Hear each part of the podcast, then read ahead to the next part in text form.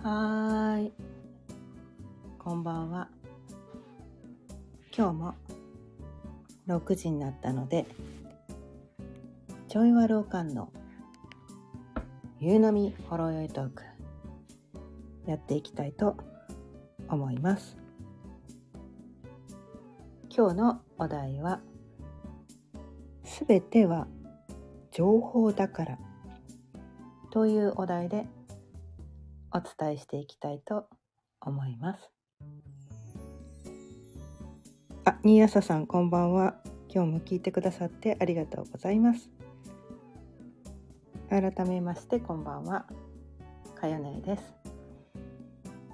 毎日夕方6時からだいたい30分ぐらいその日のテーマを決めて気づきのヒントをお伝えしています。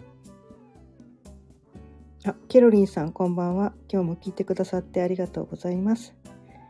今日の晩ご飯はおでんなんですね。いいですね、おでん。はい。ということで、今日のね、お題。まあね、このね、この事実を知ったのは、私がね、こう、瞑想のね瞑想講師でもあるんだけどその瞑想の先生に教わったことなんですね。うん、瞑想の先生に教わったこと。瞑想ってほら座ってただ目をつぶって頭の中を空っぽにするだけって思ってるかもしれないけどこうねちゃんと何かを習得するためにはその行行っていうんだけど実際にねこう行為としてそれを行うことも必要だけど理論としてね理論として理解することでそれがちゃんとものになるっていうことがあって、うん、でそのちゃんとこの瞑想をねちゃんと瞑想ができるようになるためにこの理論でもね結構な何年も何年も深い学びをしてきたんだけどこれを知るとねなんかね世の中が全然違って見えるんですね。うん、世の中が全然違って見えるんですよ。なかなかね最初聞いた時はすぐ腑には落ちないんだけど、うん、ただそのまずまずは知ることから始めてその中でねこう日々こう自分の中に落とし込んでいくっていうことが必要なんだけど。まずは理論としてこういう仕組みになってるんだっていうことをね、うん、知ると随分世の中あの人生が大きく変わってきます。世の中を見る目が変わってくるって言った方がいいかな。うん。なんですね。うん。でこれどういうことなのかっていうとまあ私たちのねこう頭の中は1日にだいたい6万回ぐらいいろんなことを考えているらしいんですね。6万回ぐらい思考してるらしいんですよ。うん、大体ね。で、そのうちの約90%は昨日と同じことを考えているらしいです。で、その考えてること、頭の中でね、いろんなことを考えてることっていうのは全てが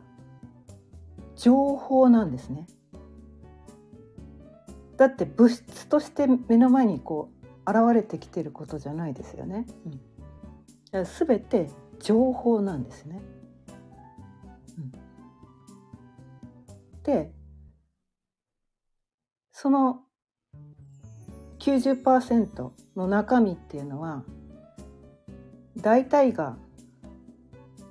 過去の出来事か過去のまあ過去のことか未来のことなんですね。うん、ほとんどが過去のことか未来のことばっかりなんですよ。で過去と未来って今現在目の前にないから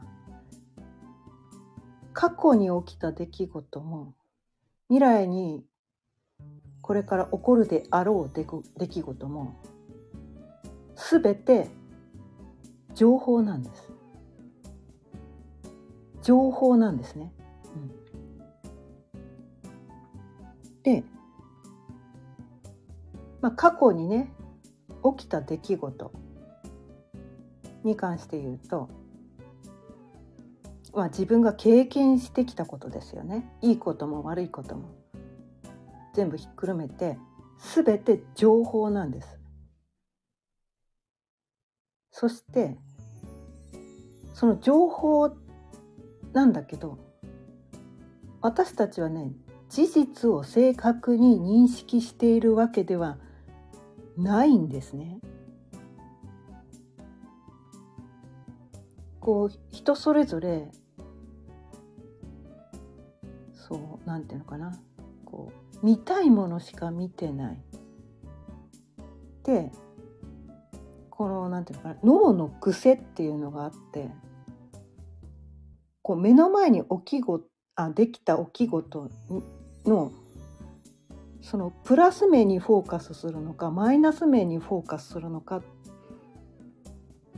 ていうのもその人の癖があるんですね。うん、でどういうふうにして認識するのかっていうのは人によって違うんですよ。違う。で起きた出来事を100%ちゃんと認識できてる人なんかこの世には一人もいないんですね。うん、で自分勝手な認識をして自分勝手な思い込みをしてるんですね。うん、これはもう全ての人間がそうなんです。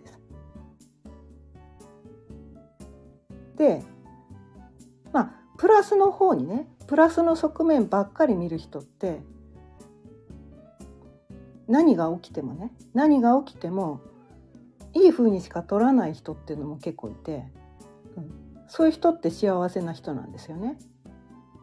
で全く同じ出来事に遭遇したとしてもマイナス面しか認識しない人っていうのはそういう人が不幸な人なんですね。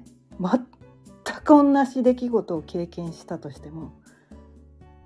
不幸に感じる人と幸福に感じる人がいるわけなんですよ。その起きた出来事のどこを見てどう認識してどう解釈するのか。ねもうそれだけなんです。幸せな人と不幸な人の差ってその人が自分で作ってるんですね。自分で作ってるの。自分で自分を幸せにしてるか自分で自分を不幸にしてるかもうたったそれだけの違いなんです。その目に今おねあの目の前に起きたことどこを見てるか誰の言葉を聞いてるか、ね、どういう音を聞いてるかとかね、うん、それをどう解釈するのか。その解釈の仕方ってねもうほんと人それぞれなんですよ。全く同じセリフを聞いたとしても。よく受け取る人もは幸せな人なんですね。悪く嫌味として受け取る人は誰かがね褒め褒めたその当人はね褒めたつもりでもそれを素直に受け取って「あありがとうございます褒められちゃった」って言って喜ぶ人は幸せな人なんですよ。それをなんか嫌味言われたとか 受け取る人は不幸な人なんですね。結局ねそういうことなんですよ。うん、でこう未来に対してもね、まあ、過去もそうなんだけど未来に対してもねその過去にこういう出来事があってそのねマイナス面しか見ない人は未来に対しても同じように過去にねあんな私にはこうマイナスな出来事しか起こってないから未来もきっとマイナスな出来事しか起こらないだろうみたいなね妙な思い込みをしてで不安に思ったりとかなんかねその周りの人に対してこうなんていうのかな信じられないみたいなね。周りの人はなんかみんな私には嫌味しか言わないみたいな。もうそういうこうなんていうのかな色眼鏡ね？そう受け取るみたいなそう受け取るって感じになっちゃうとどんどんどんどんその人は自分で自分を不幸にするんですね。でも自分のフィルターがねみんな私のことを褒めてしかくれないっていうフィルターを落としてだったら何言われても当められちゃったって言って幸せにしかならないわけなんですよ。わかります？このれだけなんです幸せな人と不幸な人の差はたったそれだけのことなんですよ。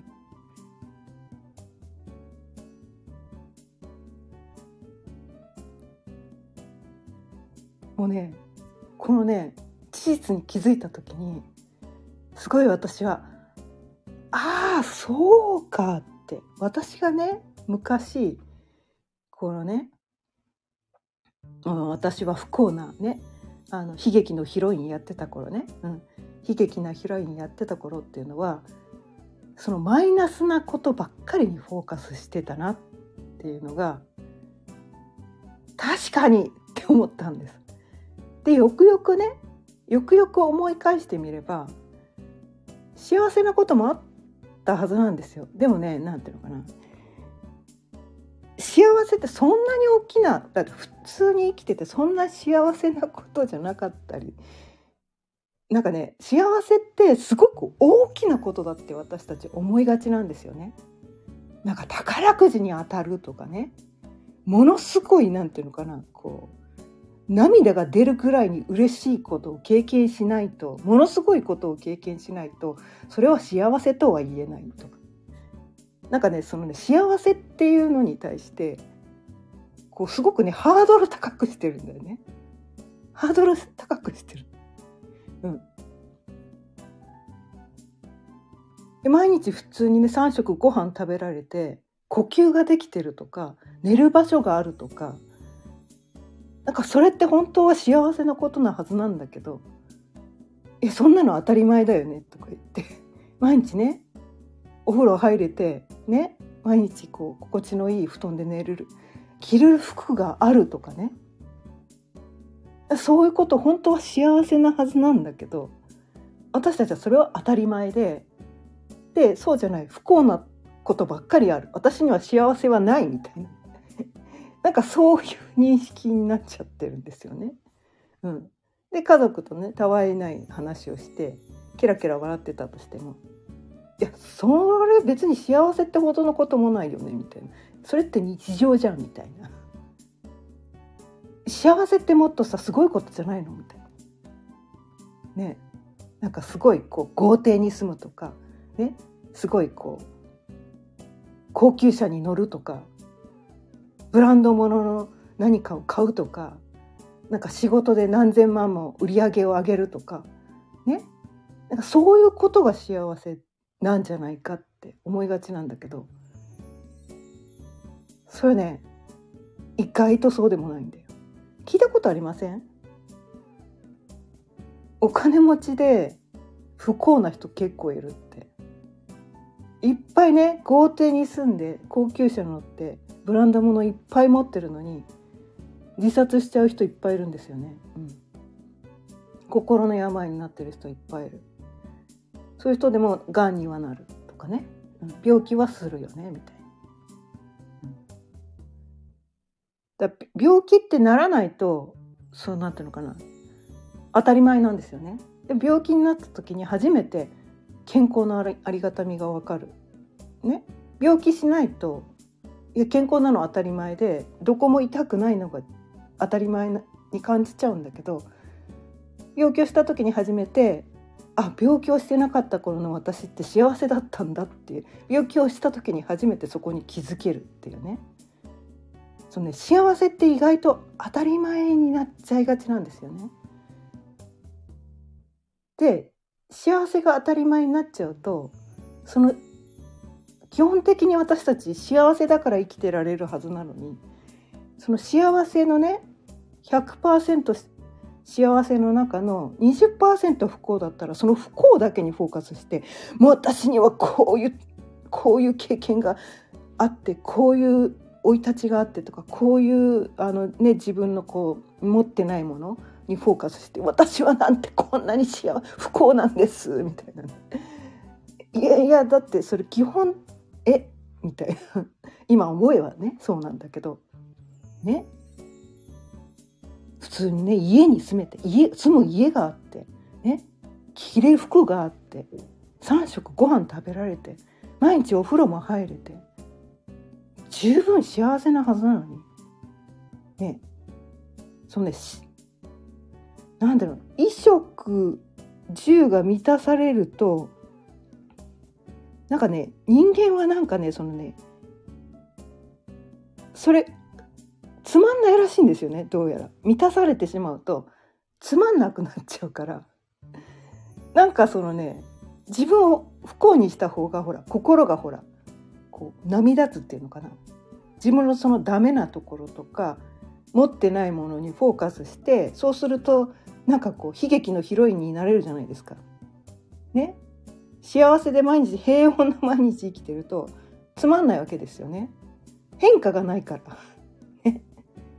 そうすると新しい情報が来ないわけなんですよね。毎日今日も3食ご飯美味しいご飯が食べて家族で幸せに生きましたって、まあ、絵日記書くとしたらね。それじゃ 絵日記昨日と同じことを書かなきゃいけない。えななんか書くことないんだけどとかなっちゃうみたいなね。新しい情報が入ってこないと飽きちゃうんですよ私たちって。つまんなくなっちゃう。だからそのねドラマをね作りたいんですよね。それでなんかそのねマイナスの情報にフォーカスしたがるみたいな、もうねなんかね自作自演のね不幸ドラマ悲劇のヒロインをやりたがるっていうね。もう本当ねだからね暇なんですよね。悩みがある人って本当暇なんです。実は。うん。暇なんだなって思う。だって生きていくのに精一杯で明日食べるご飯もない住むとこもない着る服もないって言ったらそんな自分が持ってない いや持ってないものだらけだからみたいな。そのね自分の背が低いとかね太ってるとかねそんなことどうでもいいんですよ。そんなことよりも今日食べるご飯が欲しいってそっちになんか意識がいくから。満たされてね幸せだと服を作り出すっていうね。そういう情報にねフォーカスするっていうね。そういう習性がどうやら人間にはあるらしいです。そう言ってって自分の人生をねドラマティックにしたいみたいなね、うん、どうやらそういう生き物らしいんですよ。うん、でまあそれねだからドラマティックな人生生きたいんだったら、まあ、それをやればいいんですね。うん、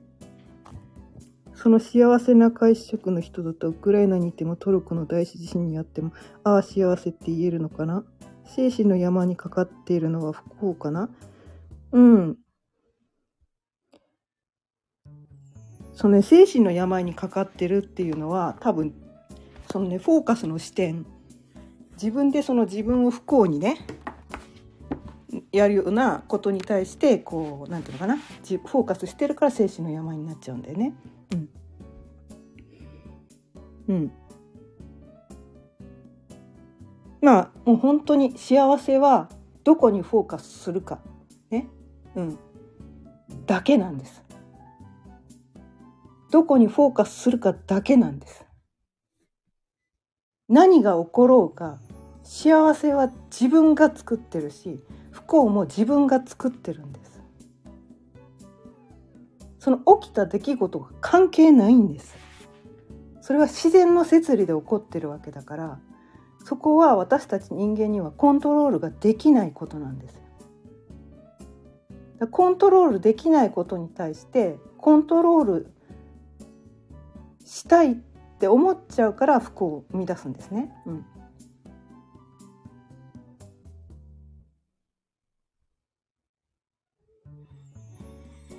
どこにフォーカスするかだけなんです病気になっても幸せに感じてる人はいるんですね。うん。何にフォーカスするかで。で、病気も自分が作り出すからね。うん。自分で作り出してるんです。で、えー、っと、つまり、フォーカス視点を変えたら精神の病にはかからないんでしょうか？うん、もともとだからそのマイナスなことにフォーカスしない人ってそもそも精神の山にかからないのかなって思います。うん。今は精神疾患にかかってますか？視点を変えたら治るのでしょうか？もうそれはねあの病名ついちゃってたらそれはお医者さんにしか治せないかもしれないです私は医者ではないのでそのね精神病について何の知識もないです。私かかったことないし精神病についての病あの学びをしたこと一切ないのでそれに関しては何も言えないです。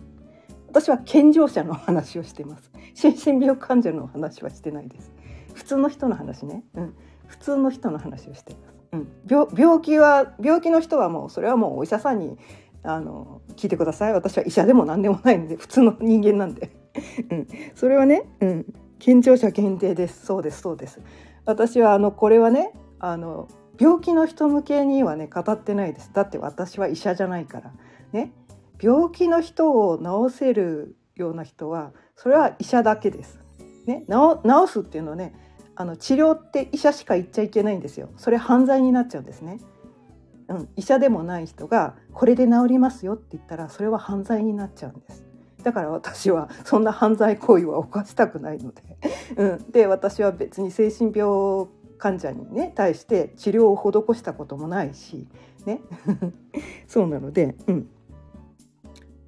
まあこんなねラジオでね精神病患者相手にこれを聞けば治りますよって言ってる人は多分一人もいないと思います。うん、それはもうお医者さんがやることなので、うん、みんな多分ね普通の人限定でお話をされてると思います。はい、なのでただねそのね精神病になる手前の未病っていうね未病っていうもうちょっとねもうちょっと行っちゃうとその病んでしまうみたいなねそういう予備軍みたいな人もねこの世の中にはすごく多いのかなと思ってストレスをねたくさん抱えてる人、うん、がいっぱいいるのかなって思ってて、うん、そういう人がその視点フォーカスする視点を変えるだけでねその病気にならないで済めばいいじゃないですか。うん、だからそのね全然 悩んでませんっていう人はね何の悩みもありませんっていう人はね多分私のこのチャンネルはあまり聞かないのかな、うん、まあそうそういう人も聞いてるかもしれないけどね、うん、でもなんかこうヒントにね自分がこう幸せになるためのヒントになるか。ら全然そのねあの病気にならなくても私のこのそのなんかフォーカスの視点を変えるだけでそれまであんまり自分の人生にはいいことないなって思ってた人もなんかそのフォーカスの視点を変えるだけでね幸せが増えればいいじゃないですか。なんかそういうことをねお伝えしてたりします。スタイフ聞くのも健常者限定別にあのどんな人も聞いていいんですけどただこの病気の人にを治療するために話してる人は多分一人もいないんじゃないかなっていうだけの話です。ねまあ、お医者さんがいればねあのこうなんだろう精神病を扱ってるそういう心理学とかこうそういうののお医者さんがもしこのスタンド FM をもし仮にやってるんだとしたらそういう人は、まあ、そういう内容をね発信してるかもしれないですよね。うん、お医者さんだったらね、うん、もしあれだったらそういう方探されてみてもいいかもしれないですよね。うん。まあ私は別にそのね私もうつになったことないし、うん、あの家族にうつの人がいたこともないし、うん、なんかそういうね医者でも何でもないので全然知識ないんですよ そのうつの人に関してね何の知識もないんですね。うん、ただ私はねこの瞑想をねなあの習った時にそのねこのフォーカスの視点ね情報っていうのは簡単に変えられる。ね、自分という人間をねいきなりねだ女性なのに男性に変えるっていうそれは物理的には不可能だけど過去にこういう出来事が起こった。それに対して自分は不幸に思ってるっていうことを本当にそういうねその負の側面しかその時はなかったのか。それによって結果的になんか自分がこう利益をね得ていることないか。結果的に良くなってることないかとかなんかねいい側面はなかったのかっていうふうにね考えることは十分できるんですよ。うん、例えば私で言うとね生い立ちがちょっと複雑でかなり複雑で普通の人が経験しないような過酷な経験をたくさんしてきたんだけど、うん、その経験があるおかげでこうなんていうのかな不測の事態が起こった時にもこうなんていうのかななんとかなる。だって私はあんな過酷な人生を生きてこられたんだからなんとかなるって思えるようになったんです。何が起こっても大丈夫っていうふうに思えるようになれたんですね。それはあまりにも過酷な経験がたくさんありすぎて精神が鍛えられたみたいなね。マインドが鍛えられたから。だから病気にならずに済んだんだなって。本当だったら多分ね病んでるぐらいのね過酷な経験たくさんしてるんだけどもう物心ついた時から過酷な経験の連続すぎたので鍛えられて結果的に精神病にならなくて済んだっていうねだからなんかほらそんな過酷な経験ばっかりしてたら悪いことだって思おうと思えば覚えるんですよ。で私はこんなに不幸って言って精神を病む方に行ってもおかしくなかったんだけど私はそうは取らなかったんですね。うん、あの経験を乗り越えられたんだからきっと今回も大丈夫っていうふうにねそういうふうにして覚えた。うん、私はまあもともとね生まれ持った性質性格っていうのもあって、うん、私はどうやらこうねプラスの側面をも見るのが脳の癖みたいで。すぐなんかねこういい方にね解釈できる脳の癖を持ってるので、うん、でまあただテンションあんなんていうのかな、うん、あまりにも嫌なことが続くとなんかこう夜眠れなかったりとかね。その起きた出来事に対してぐるぐるぐるぐる頭で考えてなんで私はこんなことねあの時あんなことやっちゃったんだろうとか何でこんな出来事が起こってしまったんだろうとか私のせいなんじゃないだろうかとかね。自分を責めることもたくさんあったんだけどでもなんかこう気持ちを切り替えるっていうふうにね。なんかそのでもでもみたいな。でも結果的に良くなってるじゃんとかなんかそういうふうにして気持ちを切り替えられたんですね私の場合はね。うん、なのでそのね瞑想をねこの瞑想のあの習ってる時にその起きている出来事過去の出来事とか未来に起こる出来事が情報だ。情報だからそれは簡単に書き換えることができるんだ。だって今目の前のものを変えるわけじゃないからで頭の中の思い込みだから簡単によく変えることができるんですよ。あのおかげで今の私があるとかねとは言っても今までちゃんと生きてこれたじゃん。でいろんな、ね、経験をしてきたこと、うん、いろんなねその他の人が経験しないようななんかそういうね経験をしてきたことで、うん、こう何て言うのかな？私はその星読みとかねもうあの個人セッションみたいなことをやってるんだけどそういう時になんかいろんな人の話を聞いてあ似たような経験をしている人が結構来るんだけどそういう人に対して「あ分かる分かる私もね似たような経験あったよ」みたいなそういう風な感じでこう何て言うかな？その過去の経験を生かすことができるんですね。生かすことができてるっていう感じかな？うん。だからそういう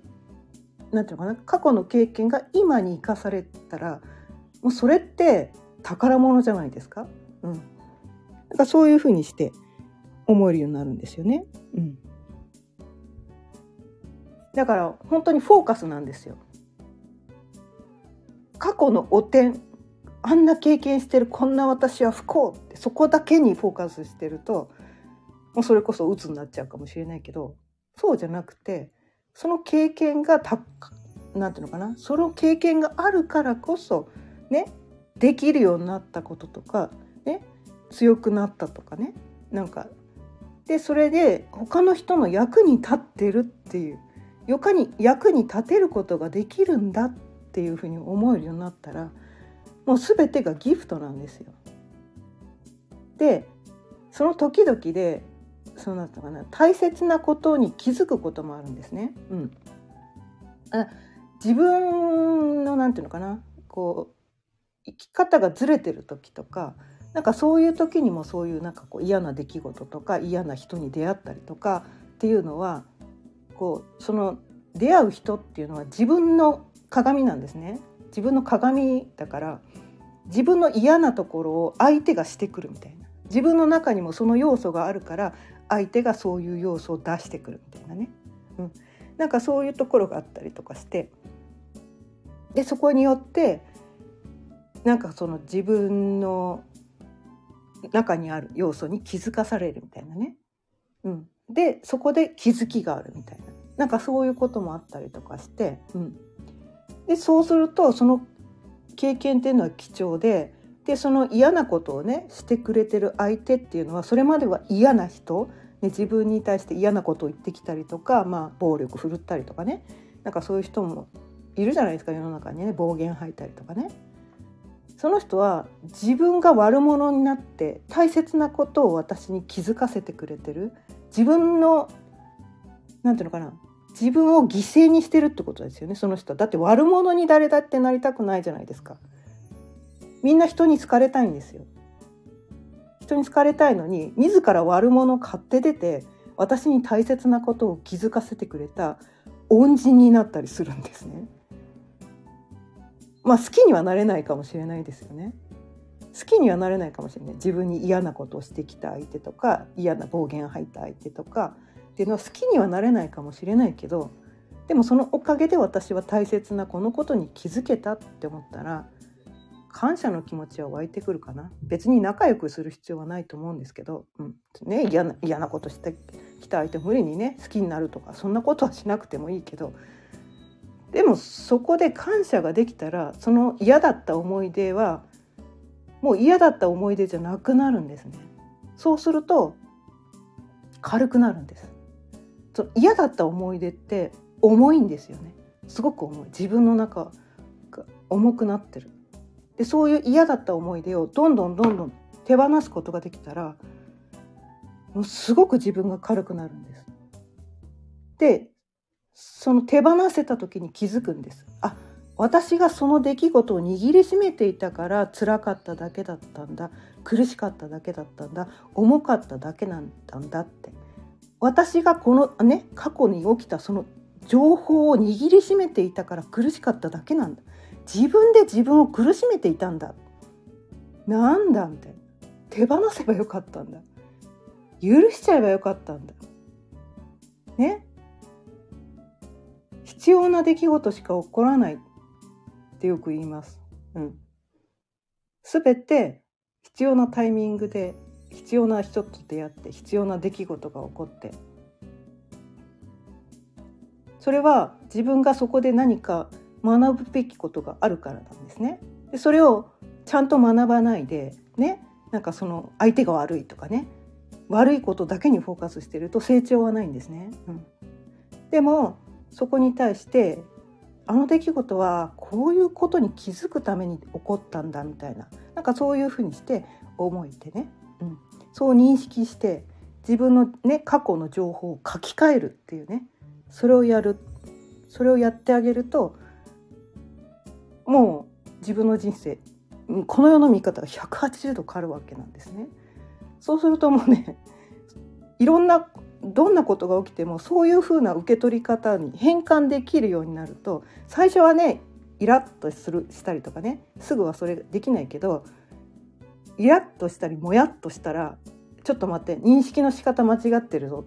じゃあこれをいい風に解釈したらどう解釈できるかなって自分でねそのフォーカスの視点を変えてみる。これによってどんないいことが私にあるだろうとかね。これはこれを経験することでどんな成長が私にもたらせれるんだろうとか。この出来事が結果的に私にどういういい出来事をこう起こしてくれるんだろうみたいな。なんかそういうふうにしてねこうね視点を変えていく、まあ、こういうのをねこういうのができるようになるために瞑想があるんですよ。瞑想があるの。瞑想はこういうことができるようになるためのこのね脳のトレーニングみたいなねその意識意識の使い方のトレーニングなんですよ。うん、だから瞑想ってただ座ってねなんかこうそれでなんか良さそうってそんそんなそんなしょっぽいことじゃないんです。すごいことなんですよ。この意識を変えられる自分の考え方を変えられるそのトレーニングなんだって思ったらやった方がいいよねとか思いません？みたいな。うん。未来の情報の書き換え方。それはね瞑想を学んでください。これはあの簡単に簡単にはね。簡単に一言で言えるようなものじゃないです。うん、これはあのあれです。何時間も何時間もこう瞑想についてね学ばないとあのそれは簡単にはできないことなので、うん、こういうね瞑想のあのちゃんとした素晴らしい先生に瞑想を教わってください。それについてはね。うん、そうするとこう、ね、考え方がね世の中のこう見方が変わってきたりとかするので自分の人生が、うん、とっても生きやすくなると思います。YouTube でも瞑想を学びますか？うんどうだろうな。無理だと思う。ちゃんと学びたいんだったらやっぱりこうちゃんとこ